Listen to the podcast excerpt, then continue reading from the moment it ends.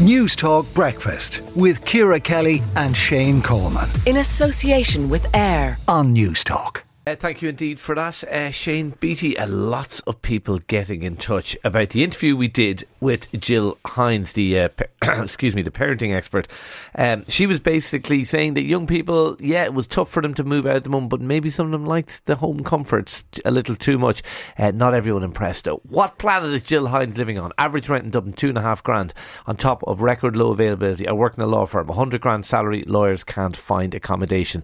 Maybe they should grow up? Question mark.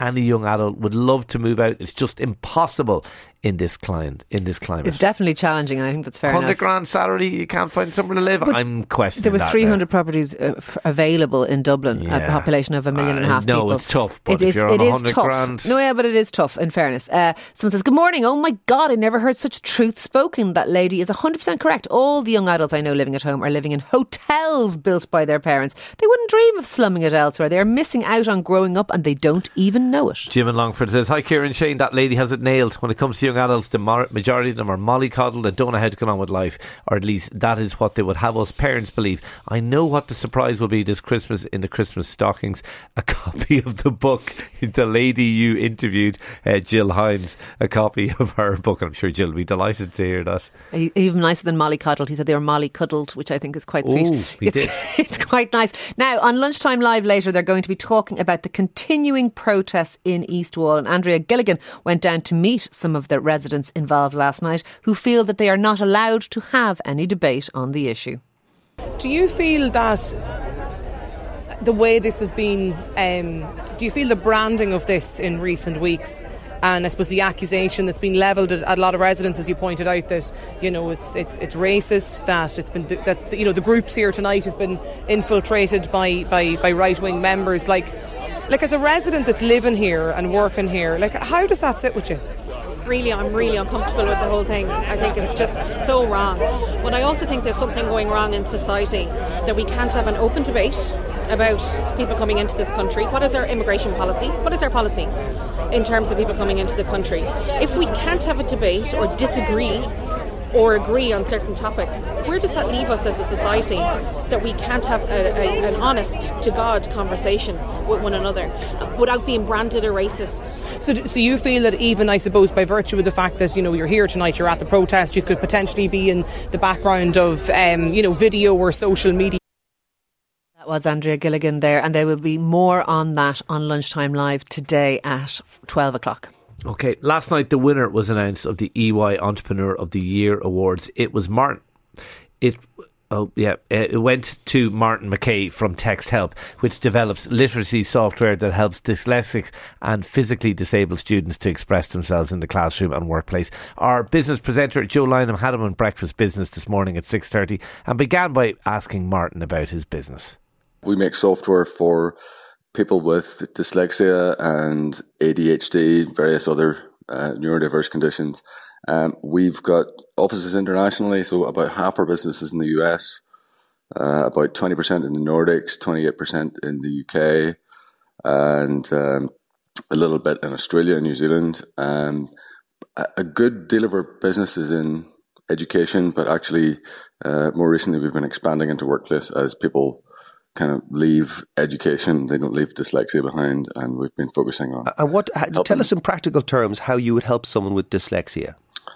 It's, it's really easy, Joe. We uh, we just help people with reading and writing, and so uh, there's a range of tools, about 14 things that we do, but we've got a, a dyslexic spell checker, a dyslexic grammar checker.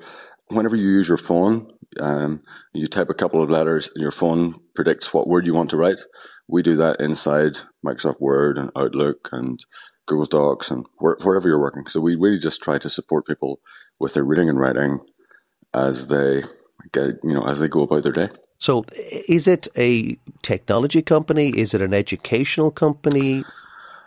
So, you know, I would have said that 10 years ago we were an ed tech company because we were focused on educational technology, but we're more really a kind of inclusive technology. So we, you know, our roots were in special education, and as people transfer from education into the workplace, we're trying to make the workplace as inclusive as education has become in the last 10 years. Indeed, assistive technology is certainly growing in popularity.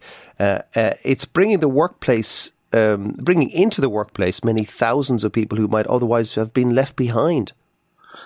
Yeah, you know, dyslexia is a super common thing. It's as common as having blue eyes. And uh, very, very often, uh, people with dyslexia don't want to put their hand up in the workplace and say, "Hey, I've got dyslexia," and it's not an intelligence thing. It's just a kind of difficulty with decoding, you know, text.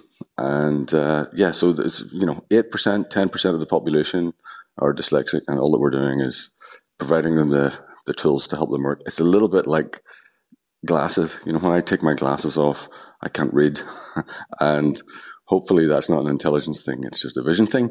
And for dyslexic people, it's the same. It's the same thing. We just provide tools that are a little bit like glasses for people with dyslexia.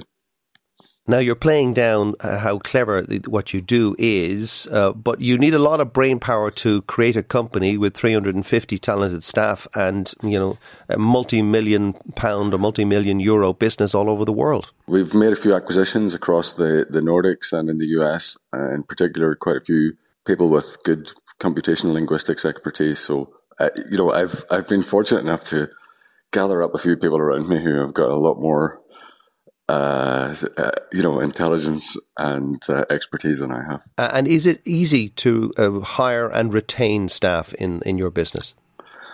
No, I wouldn't say so. But um, I think if you, you know, create a vision that uh, kind of excites people, it's it's it's easier certainly to attract staff and attract investment uh, because quite a few people you know want to participate want to uh, play a part in the in the mission that we're trying to fulfill so what now do you represent ireland at the world entrepreneur of the year yeah that's my understanding in june next year i'm going into bat for ireland in uh, in monte carlo and uh, certainly going to be doing Awful my best. for you.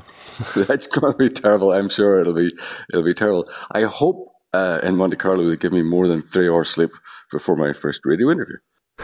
I hope they do too. Uh, Martin McKay uh, talking to uh, Joe Lynham there, and he, of course, is the EY Entrepreneur uh, of the Year uh, winner. Well done to you, Martin. Newstalk Breakfast with Ciara Kelly and Shane Coleman. In association with AIR. Weekday mornings at 7 on Newstalk.